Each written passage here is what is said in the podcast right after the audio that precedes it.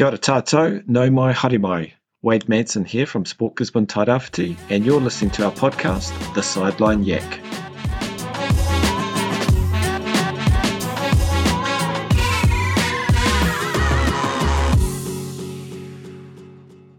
Kia ora koutou, and welcome to a new segment of The Sideline Yak, Chronicles of a Coach. We wanted to test something a little bit different this time. We were curious to know what would happen if we got three coaches in a room and talked sport.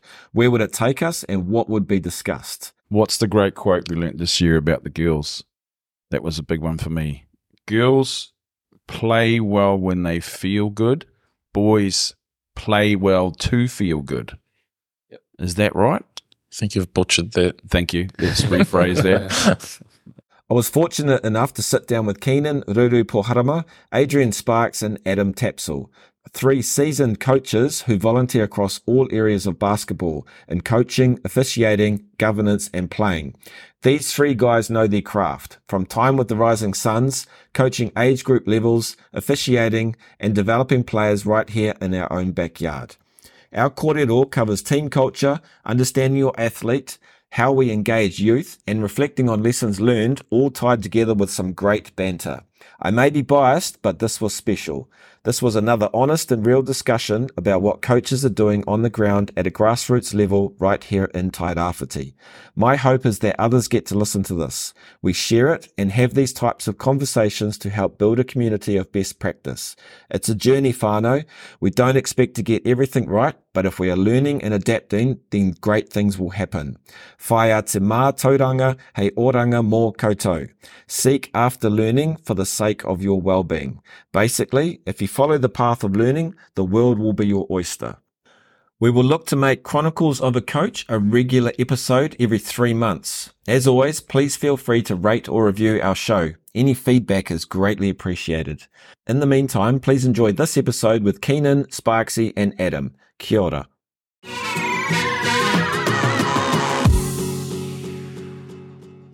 No mai haere mai ki te sideline yak. Welcome, boys, to the show. First of all, I just want a big shout out to Rangai Studios for letting us record here today. We've got three of our coaches from basketball joining us. We're doing something a little bit different, but we've been lucky enough to be able to use this uh, today, the podcast studio at Rangai. Massive shout out to Shannon and the team. Thank you very much for letting us test this out and see how we go. We are recording video as well, but we're not too sure what that's going to look like. So that may never see the light of day after today, but we'll see what happens. All right, boys. So thank you again for taking the time to come and have a chat with us. If I could just go around, starting off with you, Keen, just a little intro about yourself and who you are. Uh, tēnā koutou te iwi, uh, ko kēna ruru pōrama tōku ingoa, uh, he, he no te atanga mahaki. So yeah, we're a couple hits in our basketball community. One, uh, sitting on the um, GBA committee um, alongside Sparksy here. Also coaching um, in our GBA space with our rep teams. And then another one, helping out with uh, Gizzy Boys. So um, coaching in that space too. Yeah. Kapai. Thank you, Keenan. Sparksy, over to you. Uh, kia ora, ko Adrian Sparks, Taco Ingawa, born and bred in Gizzy. Love the place, never really moved. Still in love with it. Here to stay, hopefully. GBA committee member, coaching GBA basketball for a number of years now as the kids are growing up, uh, helping Kings with Boys High, running leagues and stuff with GBA primary school, helping a few coaches out. So it's great. Nice. Ka pai. Thank you, Sparksy. Adam. Yeah, thanks, Wade. Uh, kia ora koutou, uh, ko Adam Tapsala uh, no ngā iwi katoa te tai rāwhiti, uh, also uh, he uri no te arawa, uh, Ngāti Whakaue, uh, Ngāti Kahungunu, me Rongomaiwahine. Uh, yeah, just in their basketball space, kind of come to it fairly late. I think I've been coaching for GBA probably about seven years now, across a whole different broad spectrum of age groups. I think that's pretty much me. Thank you, Adam. Right, I'm going to start us off. Origin story. I love an origin story. Can you guys share with us what sport looked like for you growing up? Who wants to kick it off? Sparksy, where you going, mate? Um, for me, not much. I was a bit of soccer at uh, school and stuff. I remember working at Roydon's Roydon's Veggie Market, where the uh, coffee shop is now on my Saturdays. So I probably missed out on a lot of Saturday sport, enjoyed the soccer. And it wasn't until I was a little bit older that I um a friend introduced me to basketball and the loves never ended. I remember one time going down to the YMCA for club ball and um, I'd actually missed the game. And I remember how devastated I felt that I missed out on a game of basketball. So it's pretty funny that I fell in love with a game that I'm not very good at. The loves never stopped. What was the feeling? You know, you felt like you missed out on something. Like what? Why Oh, that feeling? Well, it's just so much. It was such fun. The challenge, the skill level, the camaraderie, all those combinations, you know, and the the sense of belonging and all that sort of stuff was huge. How old would you have been back then? Uh, I'm going to say about 20. Yep. So I'd missed that high school era, you know, but and fell into it a bit later. But just the ability to, and it was all, it's 100%, you know, like you're not there only giving 20% basketball, you're 100 miles an hour as fast as you can, as strong as you can, you know, it's all on. And I enjoyed that heaps. cool. Adam, what's Yeah. your origin story look like? Yeah, great question, Wade. I don't know. Thinking back, I always looked at sports as being uh, something that was fun. You know, my first, probably earliest memories, rugby. It was rugby, rugby, rugby as a kid growing up. There wasn't a whole lot of options, but I still loved it. You know, uh, was growing up was pretty challenging. Came from a single parent home, four kids, so you know, get trying to get mum to to you know be there to to get me to sports and stuff was a little bit challenging. So you know, it was one of those things you had to kind of work through. Never, never kind of lost that love for sports though. And like I was saying, it was always rugby. I can remember Saturday mornings, you know, you loved it. Right? You're out there in bare feet, just covered in mud, you know, and ice creams afterwards. Sometimes it'd be a, a neighbour that would get us, get me to the games. His mum was busy with kids and that, and she'd get there when she could, which was awesome. So yeah, those are probably my earliest earliest memories. Right up through high school, it was rugby and cricket in summer. That's kind of the two sports that we played. Kind of going all over the place here, but I remember, you know, after schools, weekends, you're just out in the backyard all day, all night, just rugby, summer or winter time, cricket summertime, just playing with the neighbours. And I, it's a bit of a shame. It kind of seems like we've lost that a little bit these days and you kind of think, oh, how can we get that back? But you know, maybe that's just how it was back then because didn't have bugger all else to do. Similar to Sparksy, I, I was kind of late coming into the basketball space. I think sixth form is when I really kind of started to get, get interested in it. And yeah, sixth, seventh form at Boys High, I just fell in love with the game for a number of reasons. You know, kind of just had that affinity for the game, kind of came naturally and I just love that whole kind of team concept where you got to have that express yourself individually, eh? Guys, but within a team dynamic, really kind of just appealed to me. So those kind of like like I was saying, that that's when I think about that's where my origins of sports are. Uh, you grow that love as a kid, still love it. Yeah. Awesome. Thanks, mate. Cheers for that. Keenan. Um, earliest memories of me playing sports, um, just like Adam rugby, fam family influence in that. My my father was a big rugby player, so naturally played that. My parents also um, squash players growing up, so I was able to tag along with that and try try that out. When I around intermediate age, I was lucky enough to have a flurry of sports introduced to me, so I got to try a lot of things, and I kind of figured out what I like to play. That's when basketball um, got introduced into my life. Wasn't really good at it at the time. Didn't get much time on the court, but um, you know, I, I loved it, so I stuck it, stuck at it. Volleyball started playing that around that time. Um, table tennis was huge then, but I remember when I was around that age, um, the Suns were big around then, the Rising Suns, and uh, my nan was a huge part of attending all those games. She worked at Turanga Health for the time, so I remember going to all those Rising Suns games, it being packed out YMCA and just enjoying that atmosphere. And that's really where I think the love um, for basketball started for me. Moving into high school, I think I nailed down on the sports I liked. I was fortunate enough to have some key influences in that space, and I've nailed down on the basketball and the volleyball. Yeah, carried it on till today. When we look at the the influences, because it's something that uh, sort of all three of you guys have said around, like so Sparksy, you started late. Adam, you said in sixth form, and then Keenan, when you talked about you sort of now down on and like looking at basketball a lot more. Yep. Who were those influences, and and and what was it about them that made you sort of get into the game a lot more? Like when you talk about the love of the game, and you've explained some of the reasons for that. Who were the people that got you to that point? I'll, jump in there, bro, since I've written down some notes. Yeah, thinking, so this is just going back to sixth form, kind of really new to basketball. Actually went away to my first ever tournament with Gizzy Boys. Played with the Pyer brothers. So it was Ambrose and Jamal. And we had a pretty, pretty talented team. There's a few other boys went on to, you know, play for the Rising Suns and that. But just by default, we had the Pyer brothers, their dad, Eugene he he came he came along and coached us for that tournament. And I can remember like every game, you know, right from the from the first game and you know, you know what teenagers are like, broody, grumpy, you always feel like you're playing terribly. And you'd be coming off the court, you know, time out or end of a quarter and you're coming off and I just remember Eugene the first time and he's you, you're expecting to get bollocksed, you know, get yelled at, pick it up, play harder. And he's just so positive just smiling and just really came at us in a very encouraging way. And you, it was kind of really standoffish at first. You're like, hey, what's this guy on?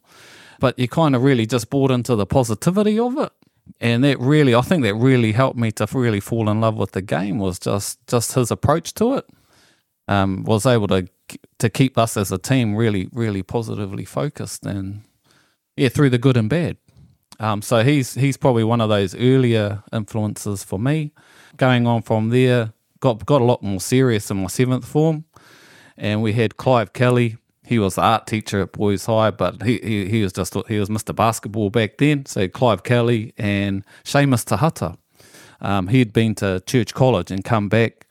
Uh, he's in a wheelchair, but he he kind of picked up, and so together they they had those two um, kind of coaching us and it was just yeah fantastic to be around that. I, I really learnt to understand uh, what intensity looked like. But was taking that step from being about fun to actually, hey, I, I actually really want to have a good crack at this, and learning how to play with intensity and effort. Um, can remember, you know, days of trainings where Seamus would have us just up against the wall doing those wall sits you know, we'd do that for ages, and it was all about just seeing how long you could hang in there. So, you know, it's just that kind of mindset, never give up. That's what I kind of learnt from those early days. Uh, moving forward, because I kind of went away from playing organised ball there for a while, as you do, you know, um, but coming back home, and I, I, think I was lucky once I started kind of putting my hand up for coaching here in Gizzy um, to see, you know, we had Tama, Dwayne Tama Tamatea, uh, just his knowledge of the game and how to kind of run a game. Uh, being there, sitting on the sidelines next to him, learn a lot. And then our man Sparksy, just just watching him, kind of just you know his knowledge, his his ability to get a team kind of playing hard, awesome to watch. So for me, those are probably my key influences for now. Just something I want to like touch on uh, with your korero, Adam, around having that fun in the game and then that intensity comes into it do we lose the fun or is the fun still there based on the challenges that you have with that intensity? Yeah, that's a great question, eh? And and I think that we we definitely get muddled up with that. And I guess in the end, you can only kind of look back on your own personal experiences. I guess uh, for me, I'm I'm quite very competitive by nature, and so for me, I, and I don't know if this is a good thing or not, but I've always equated having fun with competing really hard. Mm. That's for me. That's I'm I'm having a blast. It's interesting though that fun and competitiveness, eh? And, and maybe it's an age thing as well. You know, you kind of at that 17, 18 years old. I think I was ready for it.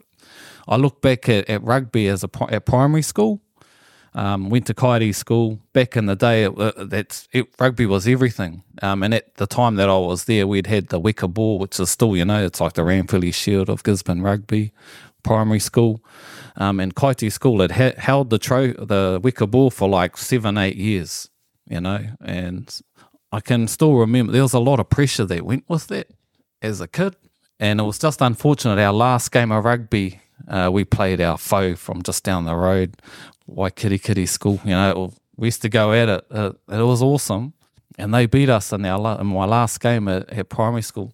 I've still got guys that come up and talk about that game. It's like crack up, but it was, uh, we lost. And I can remember we are coming off the field and we were all crying. And, and this was as a 10, 11 year old. That's the kind of pressure that it, we'd been put under. Training every day. I, I, I'll probably be honest and, and say I kind of fell out of love with rugby.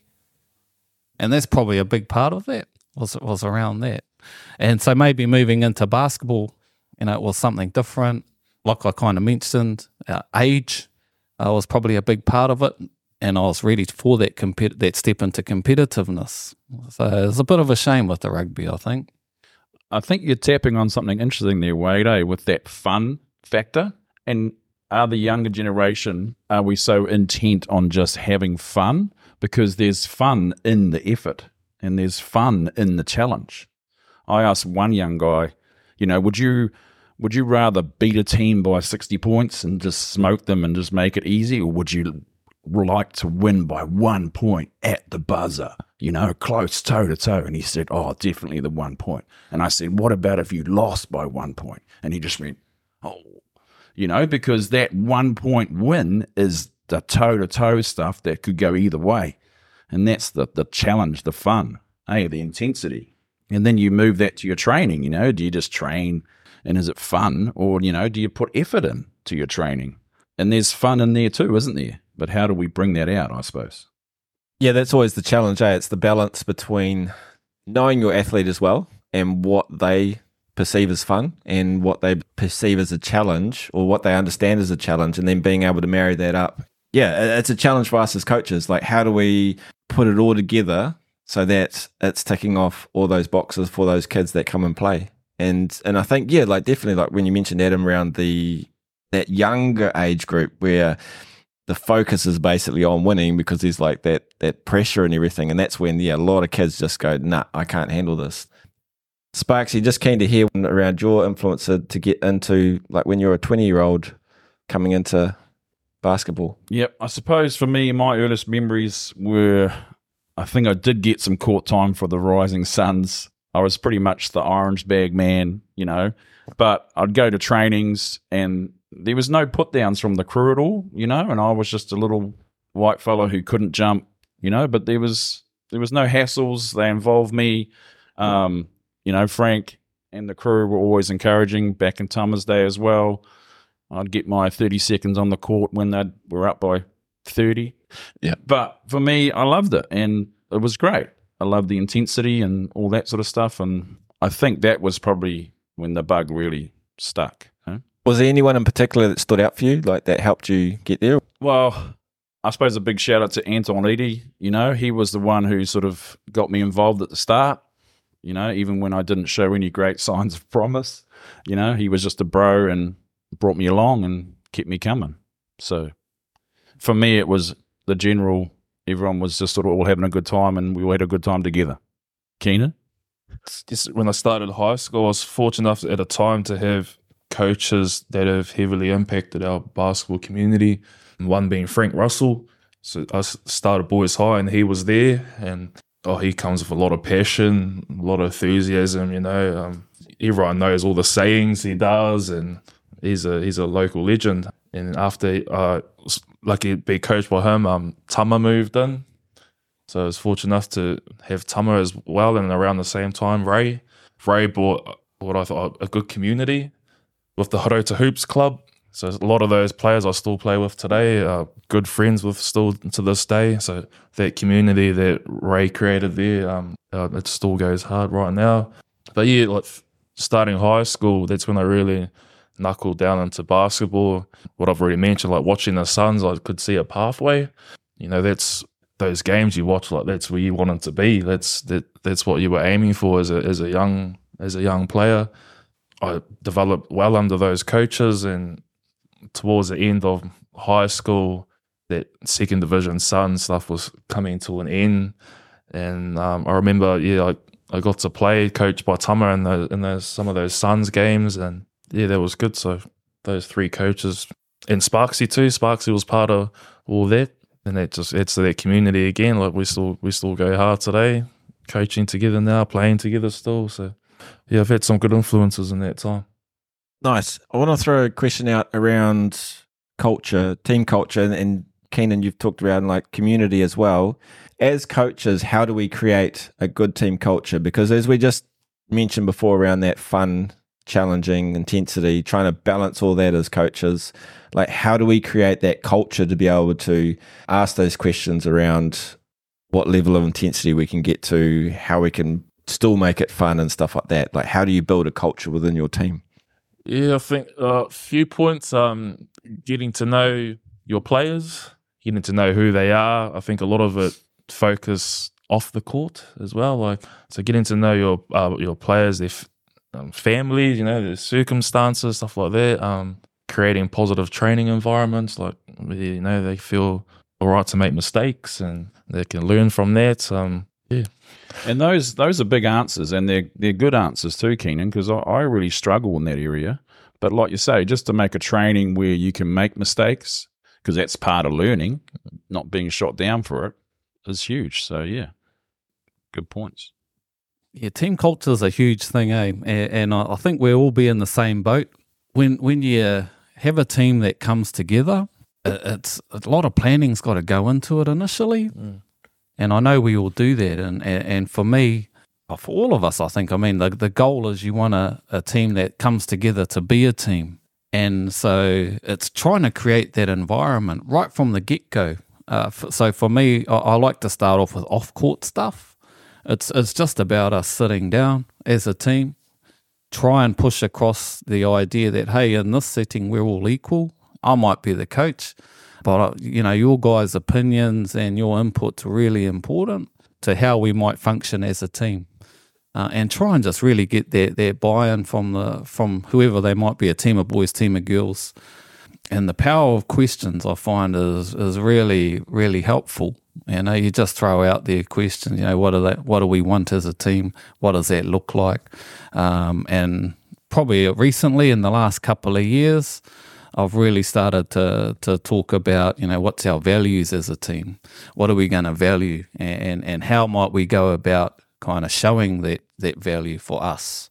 So, for example, last couple of years we've come up with about three values and I've tried to kind of just implement them and, and then get the teams to to translate what those values might mean for them. So for example, a Kike, uh, so so for, last year this is a bunch of under 13 boys but you know they really bought into this stuff. We came up with three values. I'll call them values. We kind of called them a team mantra as well. And there was ka aroha ki te kemu, uh, ka aroha ki a tātou, and kia māhaki. And and because a lot of the boys came from a kura kaupapa setting, they, they really were able to kind of grasp onto those as concepts and got them to translate them for us as a team. Um, I had my ideas about what they might look like, but uh, you know, for the team as a whole, for them to hear what they might mean for them, and for those of us that, that may not quite understand, it was talking about, you know, love for the game, love for each other, and be humble at all times. And so, you know, we talked about that stuff and got the boys to say, okay, what does love for the game mean? What does that look like?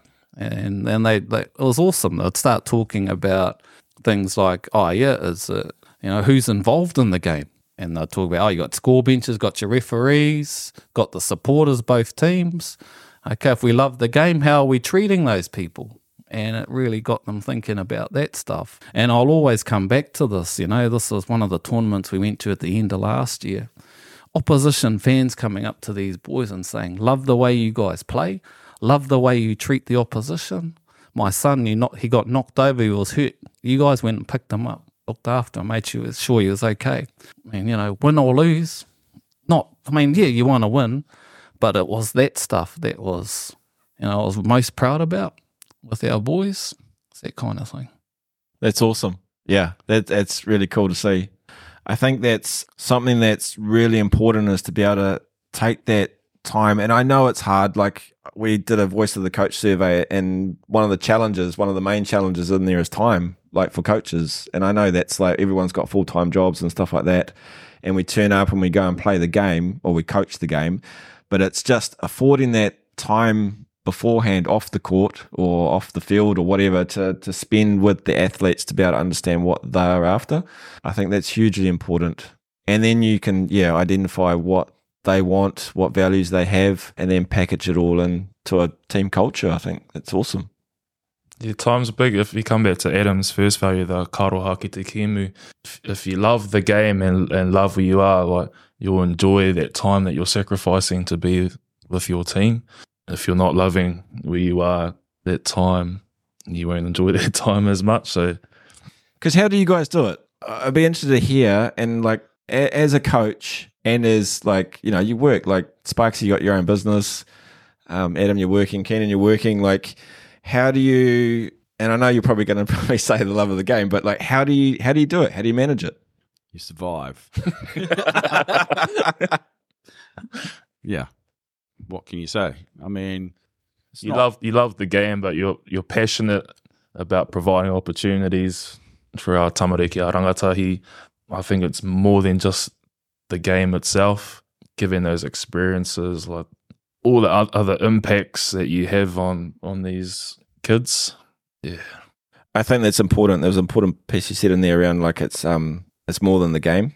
So I think yeah, I I, I understand like it is tough um, for coaches out there and it is tricky, but if you're looking at the bigger picture rather than just the game, um, I think that's where the important the important Sparksy's things got come a out. great saying. What you're saying, Sparksy? Which one, eh, Barry? Which one? kids in sport stay out of court. No, your uh, better better people one. Oh, well, yeah.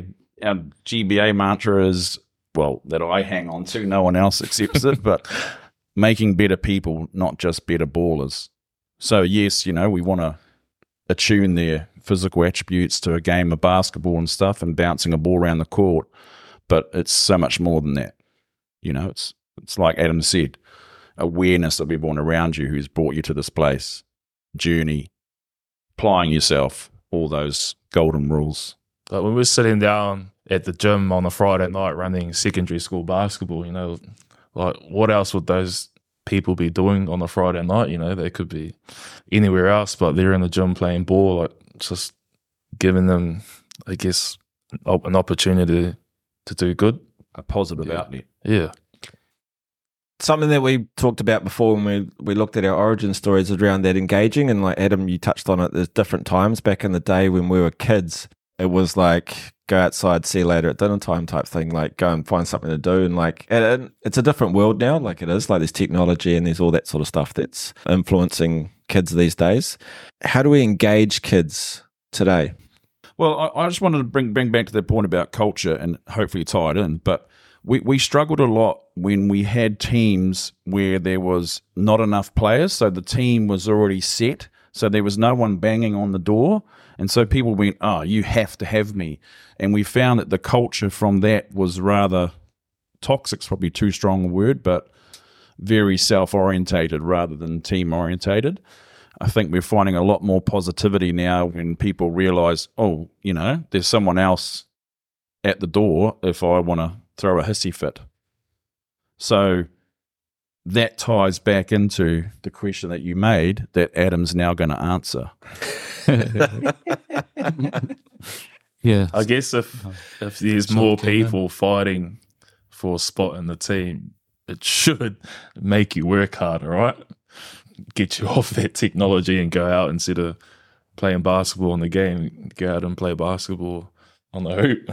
but the next one is like how, how do you get them off that technology to come and play basketball what are we doing in basketball to make or what are we doing in sport i suppose that's a general question Yes. that goes out to everybody Yes. um, out there in, in Sportland within Tairāwhiti. Like, what what are we doing? Like, in terms of how do we get them to that point where they're trying to get into the team and stuff like that? I think we've talked about getting the bug, you know, like there's a love for sport, isn't it? You know, where, where you're applying yourself, you know, you and basketball's pretty good because you shoot and you either make or you miss and it's defined, you know. Sport is probably all like that in some way. So that's the reality. Whereas in a game, hey, I can just reboot and we're off again. There's a love in our natural bodies to be able to compete, isn't there? Where we we love that. We're drawn to it. I mean, people are taking the easy way when they sit in front of their screens and can just push reset and off they go again. So we're trying to promote that, aren't we? To give them as many opportunities through all sports to have that moment. I'll, I'll just pick up on that, that word opportunity, Sparks. I think that's a, a really big one in the basketball space.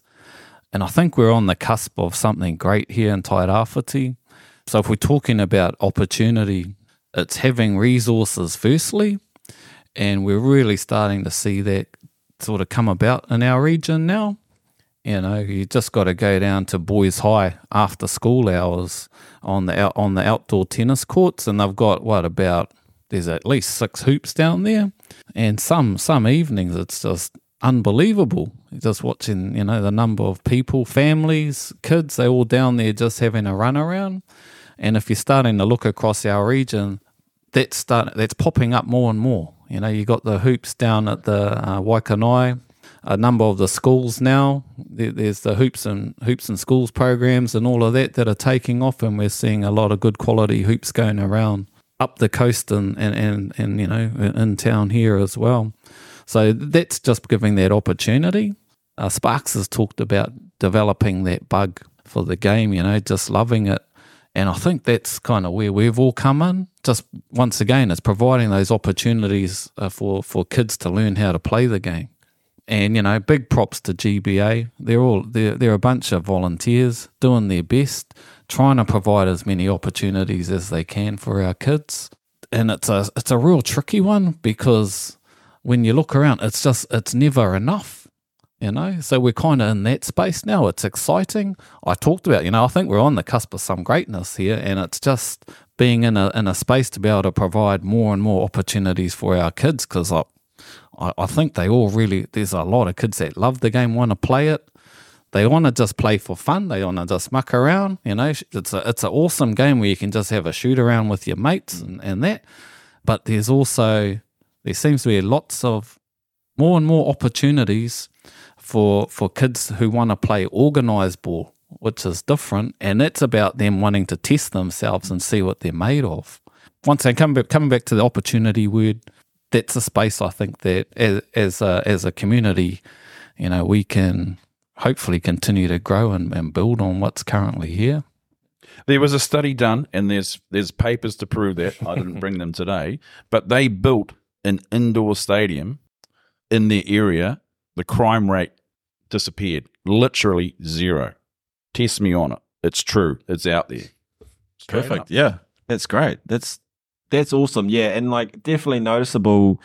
Boys high. I know when I've gone down there and done hockey training on the turf, and we've had the turf, and as soon as we've got off the turf, it has just been like inundated with ballers. Like they're just like the whole turf is just covered, and it's just awesome to see. I know. Um, school, school Sport NZ put some stats out a little while back, and like basketball is one of the fastest growing sports. Like they were putting on tournaments after tournaments just to to deal with the amount of teams coming through, and it's just you know you just need a ball and a couple of mates, and you're playing a game. Hmm. We we tested something out this time. We went out online and uh, onto Facebook and asked our audience if they could come up with some questions for you guys as coaches. Thank you, Lara, for posting up three questions for us, which is great. One of them, and, and we just alluded to it before around that engaging kids and how we can get them active and stuff. But one of the questions that Lara put forward was what are the key things you do as coaches to draw the best out of your players? Keenan, do you want to start that one off? Yeah, I think first and foremost is to know your player. I think you draw out of your players based on who they are. I've just written down here four four players that I've coached in the past that I would probably speak to differently and coach differently based on their personalities. Uh, For example, I've I've got one here that probably won't take much to um, to being or lack a bit of like yelled at or something like that, like softly spoken. So that's how I would try and get the best out of him. Would be softly spoken to him. Um, I've written one down a player here that won't take um, well to multiple feedback points. So just saying like one thing at a time and getting that him to try and complete that and then giving him another one. I've wrote one here that that you'd need to be more assertive with. Like he needs that to be or yelled at, I guess. Then I've, I've, I've read another one down here that probably um, can take multiple feedback at a, at a time. I can give him heaps of things to do, and and that's how the best to get get out of that player. Um, so yeah, I'll, I'll just go back to I think knowing who your players are and how you can and how they operate, and if you know them, you can probably get the best out of them.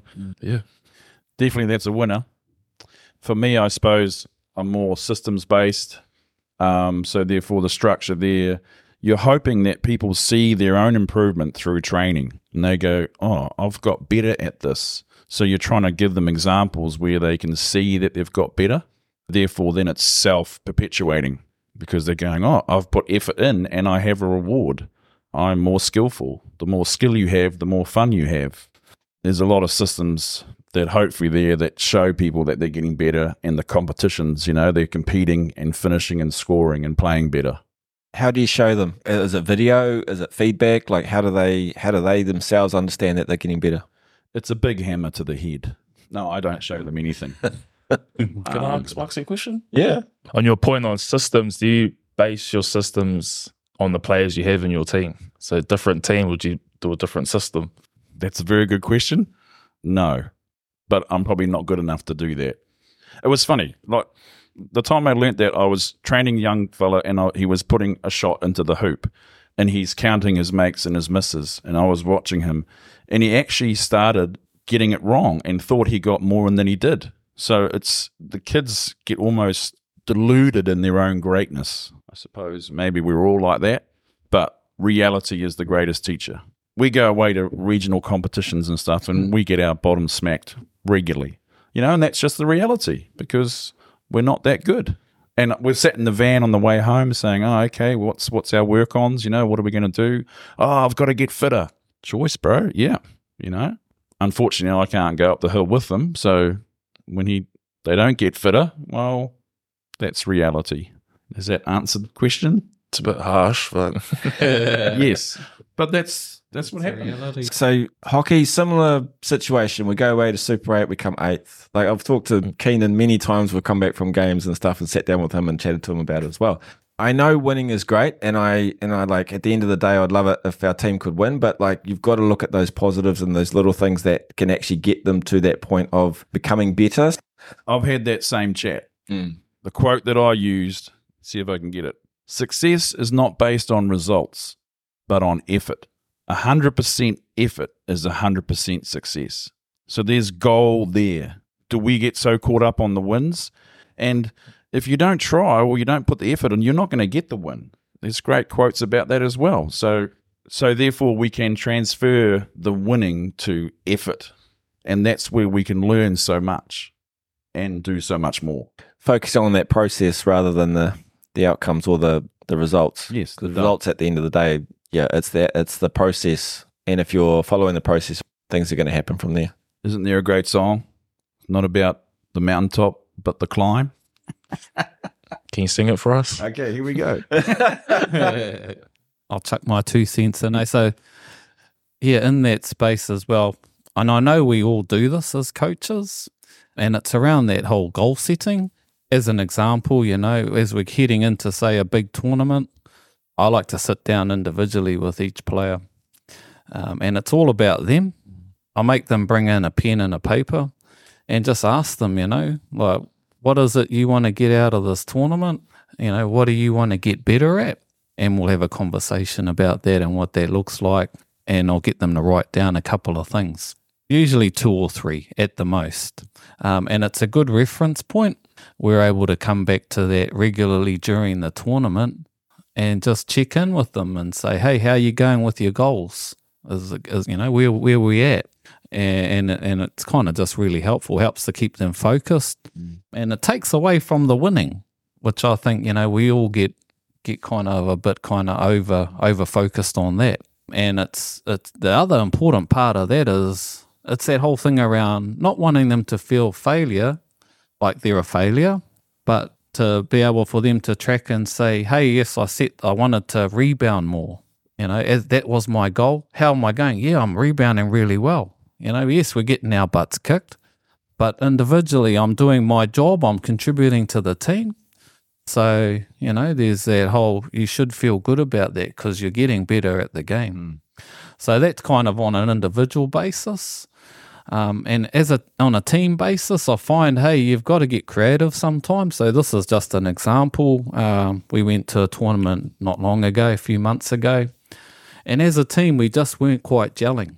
Ten boys, you know, in terms of how you go in but in a basketball setting, you got your kind of your better players that you roll with, and then you've got some role players who kind of come in. They'll come in during the game and they might, you know, contribute something and serve a purpose in that way. And this particular tournament, it just wasn't clicking for us. So, as you'd often do as a coach, sleepless night, trying to think of ways we could come together better as a team. And it was just a random kind of thought we came up with. Well, where we went, okay, this isn't working. Let's chuck it out. We're gonna we're gonna kind of set up two two separate teams. So we went two teams of five, and got them to go away. And and you guys had they'd come up with their own individual team names, and we set some kind of well, with targets, I guess, or challenges. It was, it was like, okay, we're going to track these three things during the game. And at the end of the game, the team that gets the most points out of those three things, you know, you get chocolates. And the three things were, it was around effort stuff. So nothing to do with points. It was the team that got the most rebounds, that had the most transition fast breaks. So that's important because that's all about running hard and then the team that got the most consecutive uh, three stops. So that's all about playing great defense, you know. Um, and so we counted th- those all up, put it into play. They had they they built up their own kind of team culture wi- within the overall team, and we went really well, which was great. You know, that was awesome. To the point where, at the end of the day, had kid, a kid coming up saying, that's the best I've ever played, and that's the best team I've ever played with. You know, so for me, that was a fantastic win, regardless of the results. Had he lost then, Adam? What's that? Had he lost in that game? No, we won by like ridiculous score, but you know, it was just seeing, and they look they looked like they were having a blast out there, and it was all about their effort. They were running hard for each other. You know, that's what you want to get to, eh? Um, so yeah, the lesson there is, hey, would that would that kind of approach work for another team? Maybe, maybe not. But the learning I took out of that is, hey, you've got to stay on your toes and you've got to get creative sometimes because it's about, I guess, trying to create those situations different for kids, uncomfortable definitely because that's about challenging them, eh? There's a couple of things in there. One, how old were the kids? Thirteen to fifteen. Even that on the self reflection around like coming away saying it's the best I've ever played and that's the most awesome team. Like having that is is definitely massive. And then um obviously as a coach, when things aren't going well, how do we respond, react and and actually change it up and like as you say, like just think something completely different. Is it is there anything else the two of you like Sparksy or Keenan that you've done in terms of something that hasn't been going well and you've had to reset, change it up and how you've you know gone through that process? For me, I'm going to say weathering the storm with them is is big. You know, to stand there on the court when we're all getting our bottom smacked is we, we're in this together. Not distancing myself from them and saying, "Oh, you guys all suck," and you don't listen. I'm I'm there trying to help them right to the end, and we're in it together. guess as a coach, you have to be adaptable. I think you go into every game with a game plan, and maybe that game doesn't turn out how you expected it to be. So just along the same lines of Sparks, like weathering the storm together, but talking to your team, questioning like, what are you, what, what's your guys' opinions now? Like, do you have any ideas on how we move forward here, change it up? My plan I had might um, is not working. You know, maybe as a coach, you've got to be more vulnerable to that stuff and get feedback from your players and how can we change this up and you know try it, try it out and work together. Yeah. I remember going to national tournaments and like these super duper teams like North Harbour, their coaches would like the, the groom would come back from a huddle and like the huddle time for us is like, you know, we've got so much to say and what what are we gonna do? You know, like and the coaches would go away and let the team have time to themselves. And that just blew my mind, you know, because it was my time. You know, I need to tell you guys what to do. But the coaches were trying to say, hey, you guys sort this out, or what are your thoughts? And then I'd come in later on and have a little chat with them, get their feedback. So Keenan's got a good point there. You know, hey, how? What are we doing here? What what can we do? It's probably quite a big one. Maybe the players on the court are seeing the game different to how you are on the sideline. Getting everyone's voices could be important to changing how the game's going. I think that's a great point. So for hockey, obviously I coach boys high and I play for Lytton Old Boys and the boys always want me to play when we play against Lytton Old Boys. They want me out on the field. And it was honestly like it was probably one of the coolest things I've done because when I was actually out there watching them play, it's cool seeing in a different perspective as well. And like as a player, like it's it's hugely important, I think, because they're out there, they're living and breathing it out there. And if they can see it all, giving them that opportunity to talk at the half time and the quarter time, whatever, is, is a great concept to be able to give those kids that the power. You know, you're empowering them to be, hmm. you know, if we talk around our team culture, if we talk around our environments and stuff like that, and it's all about the athlete, we're trying to be athlete centered, like why not give them that power back to them to say, hey, have a chat, like let's see what's going on. It just gives them a little bit more responsibility, a little, little bit more time to analyze the game or look at the game differently and you know, you you're growing leaders, like aren't you? Like you, you know, better people. We're always trying to grow leaders, trying to make Learn. Yeah. learning. nice. Another question that Lara's come through was, uh, do you think that game stats should be shared openly with the team or kept between coaches? Now I know Sparksy from Little Birdie told me that you're quite a stats man. Would love to be. Yes. Yeah. Any comment on that question? Well, basketball's really good at that because it's got stats galore, hasn't it? It's got a whole mm. table and stuff and apps and stuff we can do. I- I've found the kids love it, probably for the wrong reasons, but they love to see, you know, oh, I've scored the most. But there's like an efficiency rating as well. So someone who may score a lot might not be, you know, might have done a lot of turnovers as well.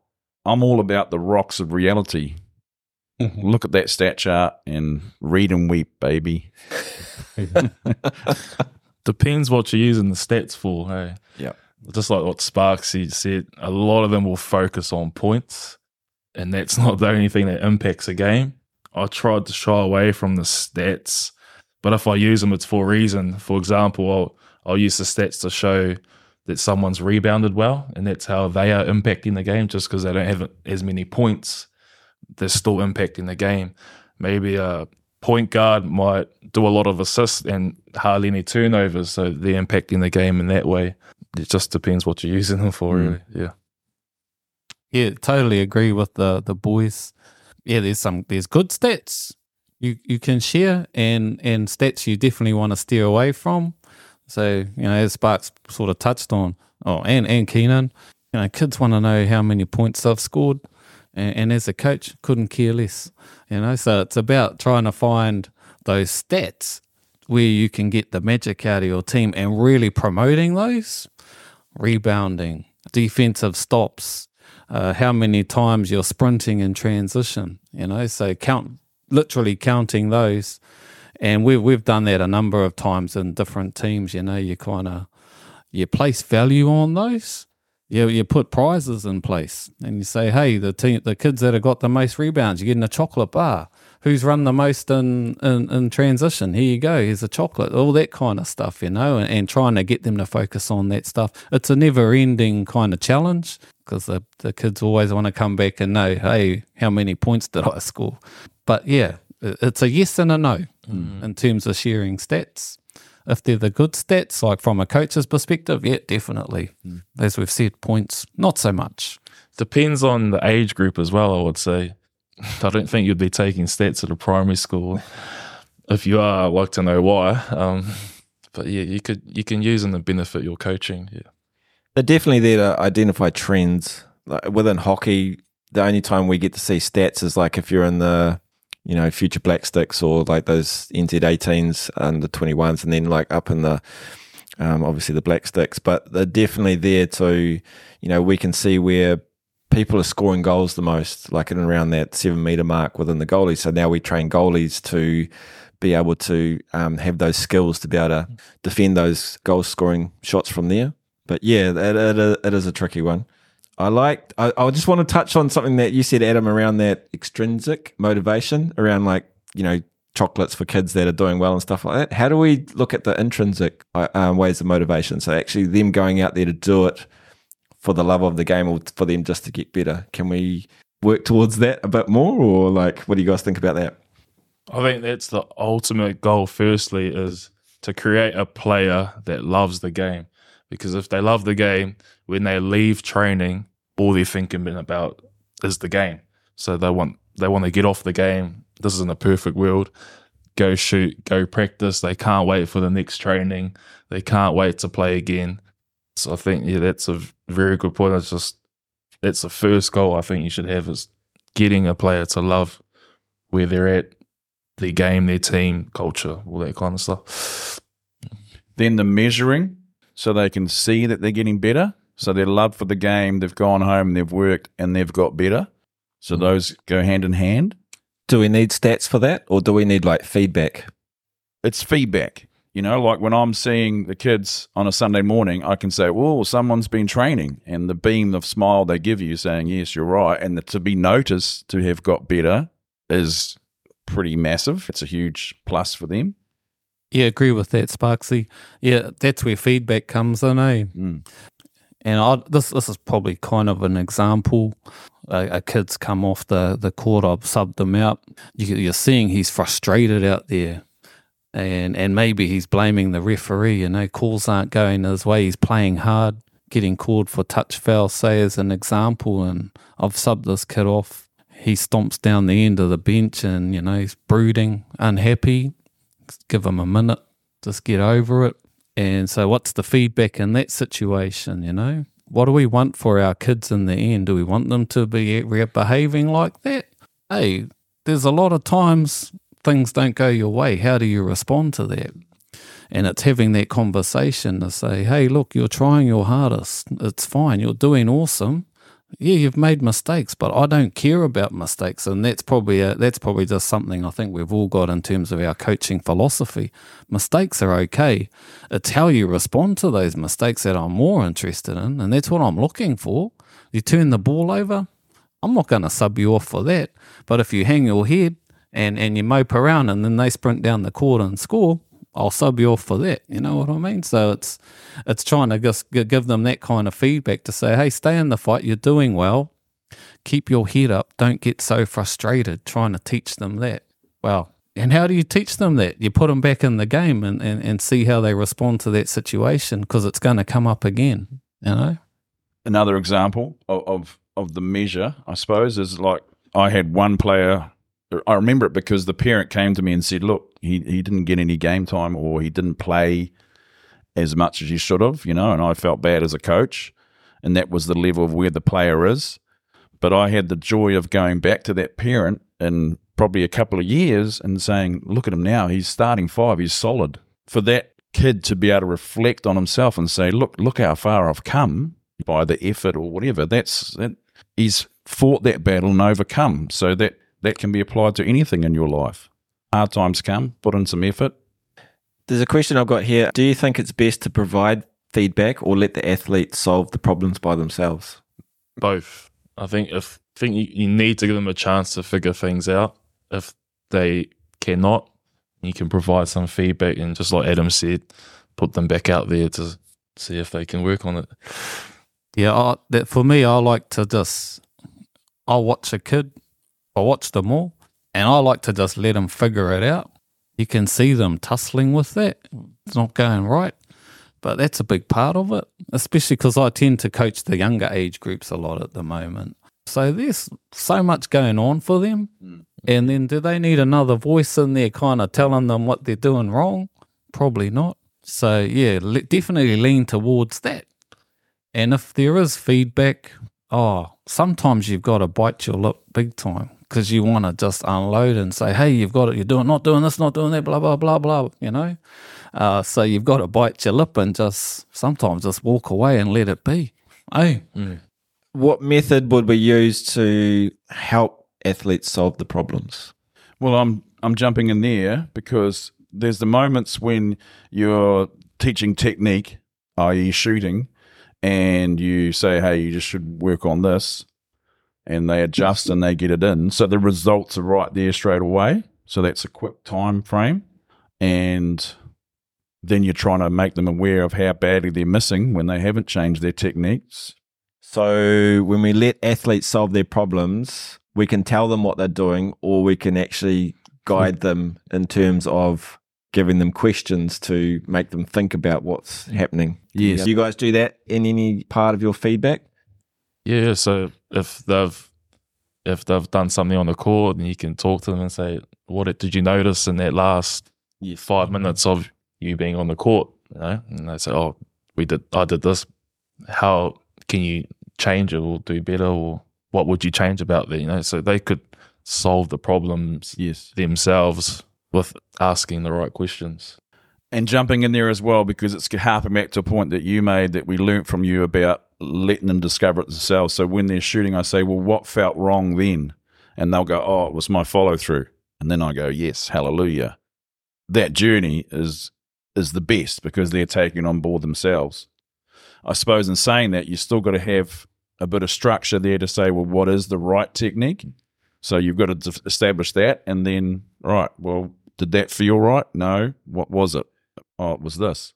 And so they can go away and self self adjust. Just along there, like you're not always going to be with those players. So if you Yeah. give them the tools Yes. to know what they're doing right and what they're doing wrong, whether you're there or not, they can develop by themselves or with their friends, or wherever they wherever they at. Yep. Yeah, the power of questions, eh? It's it's awesome, amazing tool, and, and something another strategy I've kind of throw in there from time to time is is kind of like a deflection type method. So, say for example, you can see our teams; they're all getting frustrated, and it's affecting the team dynamic. You know, everyone's getting upset; things aren't going well. Am I gonna am I gonna talk about that? No, I'd rather say, hey, uh, how many high fives have you given your teammate today? You know, kind of just focus on that instead.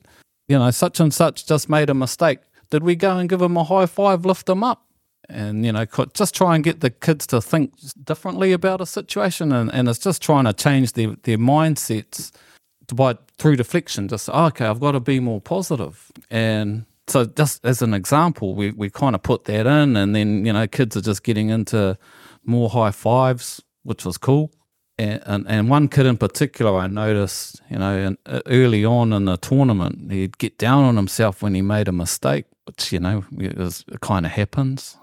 Just by kind of taking focus away that I, you know, still keep keep an eye on all your kids. And, and by our last couple of games, he'd, he'd come up with his own kind of way of resetting, if you could call it that. He'd make a mistake and he'd just clap his hands really hard and he was doing it a lot. I was like, what's he up to? And it was his way of resetting, just say, yes, I stuffed up, clap, refocus straight away, do what he needed to do right there and then, you know, whatever it was, just focus back on defense, go for a rebound, or just, you know, just get back on, as, as quickly as he could.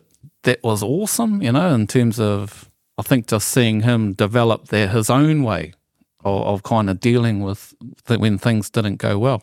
Nice. Love it. Last question from Lara is um, How do you manage players who want to play or train and improve, but whānau can't support them to get them to games and trainings without offending the whānau or seeming too pushy? Then culture, like we talk about team culture, but part of the team is not just a player, coach, manager, it's the whānau that support them. So even even that is part of all the culture. So maybe starting off the season, meeting parents as well and, and guardians, trying to build that community there. I'm fortunate enough that with the teams I've coached that uh, parent connection has been good. So if someone cannot make um, trainings, you know, there's usually some other player that can support them in that. But there's also uh, with like finance stuff, a lot of support out there from uh, the school uh, where, where I've been at Boys High that provide that finan- financial help. Um, but yeah, I think one of the blessings of Gisborne is that possible, you know, like I would always take a few home with me after trainings, and it, I don't think it was a huge financial outlay for petrol. You know, it was a good time to chinwag as well. Is that possible? You know, to say, hey, listen, I, I can pick you up. I mean, hmm. one player didn't make a game just the other day, you know, because he was out out of town or out of the country. If he'd rung half an hour earlier, I would have bladdered out to get him. If you offer that to them, you know, I remember growing up for Boys High trainings, I lived on Kaiti side. Frank driving in from Wainui would pick us up from Kaiti school, like from early morning trainings. For us that couldn't couldn't get to the other side of town, he would pick us up. Sometimes he would drive right past us. He'd forget. But I guess it yeah, it just goes back to that knowing your athlete again and their circumstances and um, what ways you can support them, not just on the court but off as well. Yeah, can't really add too much to that. Yeah, where, where issues do come up, whatever they may be, the only thing that I try to do is just get on top of that stuff quickly, you know, try and deal with it. And that's where that whole con- aroha kind of approach comes in, eh, guys? It's you, you're going going to that whānau and in a way where it's all about aroha, it's all about the kid. You might have to kind of raise some difficult issues, but I think as long as you're going in there and you've got those intentions, yeah, it might get it might get a little frosty, but that's just part of being a coach. You've got to just got to nut up, I guess if there's a right way of putting it, and, and, and be up for those difficult conversations at times.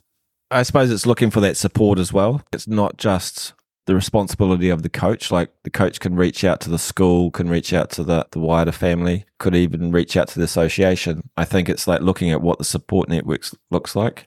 I know parents is another topic that comes up in our Voice of the Coach survey around challenges for coaches.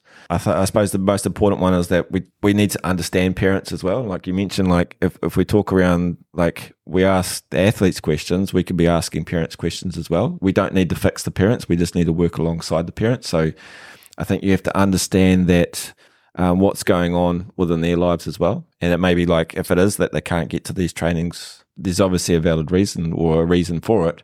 How do we work around that? How do we make it accessible for the kid to get to get to training? It's the engagement piece, I suppose. Like we engage with our youth, so why not engage with parents and whānau as well? Mm. I think that's cool. Yeah. All right, we're almost we're winding down, boys. So we've only got a couple more questions. How has failure or apparent failure set you up for later success? Oh, here we go. So um, I'll take take you back. This is just an example. Mao Young tournament. I was coaching girls under 17s and wasn't going very well from time to time. And this is the, my experience from coaching boys. And this is you know from previous previous to that. From time to time, um, I found I don't know if this is a good thing or not. I found that it was sometimes useful just to kind of lose your rag a wee bit. And it was boys. uh, as long as you don't do it all the time, you know, you got a reaction. And that's often why, why you do it, is just to see, okay, uh, just need to get these kids to just snap out of it and just did that with this girls team. They just were playing horrifically. So I thought, okay, well, I'll, I'll try this. And we played worse, you know? And that was a big learning for me with girls. And I re- from that, I went away. I was like, you know, what's going on? Um, and, and that was me just really getting to understand, you know, girls think differently to boys. Boys get fun out of competing really hard, and it's not quite the same for girls. They got to be having fun to then want to compete hard. And so for me, that kind of, I learned, got to create a, a, an environment where they're just having a good time, firstly, you know? You can't just go in and, and, and just expect a reaction. And yeah, I think they all took it personally, girls took it personal, thought I hated them, all that kind of stuff. Yeah, and like I said, so we didn't play play well. But from from that failure, it, it really forced me to kind of look at myself and look at ways that I might go about coaching girls in a different way. Because obviously, coaching boys and girls, you can't do it the same. You know, that's what I, I kind of learnt from that situation. Still a work in progress, by the way. Um, but that's something I've really taken on board. What's the great quote we learnt this year about the girls? That was a big one for me. Girls play well when they feel good. Boys play well to feel good. Is that right? I think you've butchered that. Thank you. Let's rephrase that. Girls Girls have to feel, Feel good, good, to play, play good. good. Boys have to play good To feel good. to feel Yeah, good. yeah. I think No. that's the it's close to that. Say it again. Yeah. we can edit that. Come on, you got to say. Can you start? You yeah, said yeah, it. yeah. Yeah. Are you looking it up, Adam? Go, boys. Oh, yeah, Girls uh, have Wayne to Smith feel good that I love to play good. Boys play good to feel good. Is that it? And that that was that's huge for us. Like we we you know like and I not being a female, but the girls they they all like to have the same coloured hair ties in their hair and stuff, and that. You know, and I used to look at the coach, and say, "What are you? You're wasting time. We should be talking drills and tactics." But and they'd all do their hair together and stuff, and that was them feeling good, you know, together, and that's magical with the females. You know, the boys would just beat each other up and you know go and have a great game. So yeah, that was huge for us to learn, wasn't it? Yeah, very much so. Here we go. This is the great Wayne Smith. He talked about men need to play well to be able to be happy and enjoy life. Women need to be happy and enjoying life to be able to play well. So that just talks about a totally different approach, hey, you've got to Yeah. take. Yep. Yeah. Ah, nice, nice reflection. I'm going to jump in there on the failure issue and just say every storm runs out of rain. It's deep, deep, Sparksy, deep. So we've, you know, you, you you go away to tournaments and you take the losses, and it's it's not such a big deal, you know, like it's not the be all and end all. So that threat of performance or results becomes nothing. It's just refreshing water on the ground now, rather than a hailstorm of underperformance. As they say, the sun still comes up the next day, doesn't it? Exactly. Mm. You know. All right, boys, the finale. Big question. What does the value of sport mean to you? when good men do nothing, evil prevails. Evil prevails when good men do nothing. Bad things occur when we sit and do nothing. Sport is my way of doing something. Like Keenan said, you know, like on a Friday when we're watching down at the YMCA and the kids are all having a great time blasting, you know, you ask that question where would they be if they weren't there tonight? Maybe some would be at home, but some would be out at the wrong homes. And I was fortunate enough that people gave me opportunities growing up to play a sport. So that was one of the reasons why I took up coaching was I, th- I thought it was my time to do the same to the hmm. To the younger generation. So that's one thing for me. It's just providing those opportunities. If you're not going to do it, who else is? Um, yeah, providing opportunities um, just to, to grow as people, you know, not just as the player. And the other thing is just the experiences as well. Like you'll look back on on your um, experiences playing sport and you'll remember that stuff for life. Um, also, the opportunities, like for me, they're still coming now. Like I don't think I'd be in this job without the experiences I've had in, in my sporting career and the people I've met. Has probably led me to being right here now. Like doing this podcast right now is probably because of the sport I've played and still gaining new experiences to this day. Yeah. Okay, so another moment is like, sorry, I'm jumping in Uh, there. go for it. Um, I do the occasional reffing and stuff, and when you have like ten men and ten on the sideline as well, and they're all just fully engaged and pumping, and you know we're talking big guys running up and down this court at hundred percent, and they're physically, you know, it's. It, and I'm just running on the sideline saying, "Hey, this is great." They're all having a blast, you know, and they're fully going 100 miles an hour. It's great. It's great. To, like, that's what Keenan says the experience that they're challenging themselves and hard at it. Bringing people together. Yeah. You'll meet a lot of new people, you know, running the leagues and the coaching and all the people you met through that. Yeah. Yep.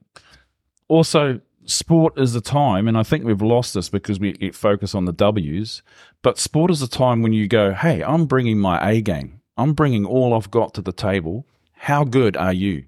You know, you bring your A game, I'll bring my A game. And how, at the end of it, well, you were the better. You know, well, and that's when you shake hands and say, well done. You know, and the other person who was better says, well, thank, thank you for coming because I've had a great time as well. You know, I may have won, but without you, I wouldn't have been, I would have been sitting at home. So there's the whole symbiotic relationship there of, and we, we lose that. I'm, I'm bringing my A game to the table. So sport, that's what sport's about, isn't it? Oh, this is probably getting a bit deep and meaningful. I think we've kind of gone down that road anyway. Value, of sport, I just think there's, you know, great lessons for life. a big word that kind of jumps out for me, and it gets thrown around a lot. Don't like using it, but it's around that resilience. You know, um, I think about my coaching these days, and I mean basketball coaching. It's such a technical sport. There's a lot you can focus on. There's a lot of different ways you can get things done, and I've kind of really tried to just pare back my technical coaching, try and make the game as simple as possible, and, uh, it's kind of led me down a different pathway where I'm trying, with that in mind, really try and just focus on the kids and trying to make them a lot more resilient. So, timeouts in between quarters, we spend a lot of time just talking about that kind of stuff. You know, things aren't going well. How are we responding to that? And it's it's really about that, just trying to get the kids to change their mindsets. I think, you know, maybe it's just the age we're in. Mm. Kids get down on themselves a lot, blame themselves when things aren't going well. We don't want them in that space. You know, we want them to be focused positively on, on, on trying to have a good impact on the game, on their teammates, and all that kind of stuff. And so that's, for me, that's where I've really tried to start changing and, and, and focusing my coaching is around that space. Couldn't give two stuffs how the game's going really focusing on how our kids are responding to tough situations um, and trying to promote kind of different ways of, of reacting to that, you know? So that, that's kind of, that's been a big learning for me and a big change. Yeah, it's, it leads you down a path very challenging at times because as we've talked about already, you want to be hands on and really pushing stuff, but sometimes lessons don't come from that You've just got to let stuff unfold, you know, and, and be there to pick up the pieces after. That's all. That's life, though, eh? You know what I mean? And if there's anything, that's what I'm want now. That's what I see as where sport is valuable because it's got got those lessons for you that'll kind of carry you through life. I hope mm. so, anyway. Beautiful. Nice. Great place to end it. This chat has been honestly absolutely amazing. Like I've loved it. And this was a new thing I wanted to do. I wanted to bring three coaches into a room and just shoot the breeze and see what we can come up with. There was a, a loose framework around it, but I think we went all over the place, which was nice. Touched on a lot of topics, but absolutely Keenan, Sparksy, Adam, I loved our chat. I appreciate the time that you spend within sport, having guys like you. Uh, just it's yeah to the benefit of sport and Tairāwhiti. So thank you so much for taking the time as well today to come and have a chat. I hope a lot of our coaches, parents, athletes can listen to it today, um, or yeah, forever. Like I've always said, this this isn't necessarily a podcast; it's a resource. It's for our community to be able to listen to and, and get ideas and and hopefully something out of it. Appreciate your time, Namahi Nunui. Thank you so much, and um, yeah, cheers. Cheers, bro.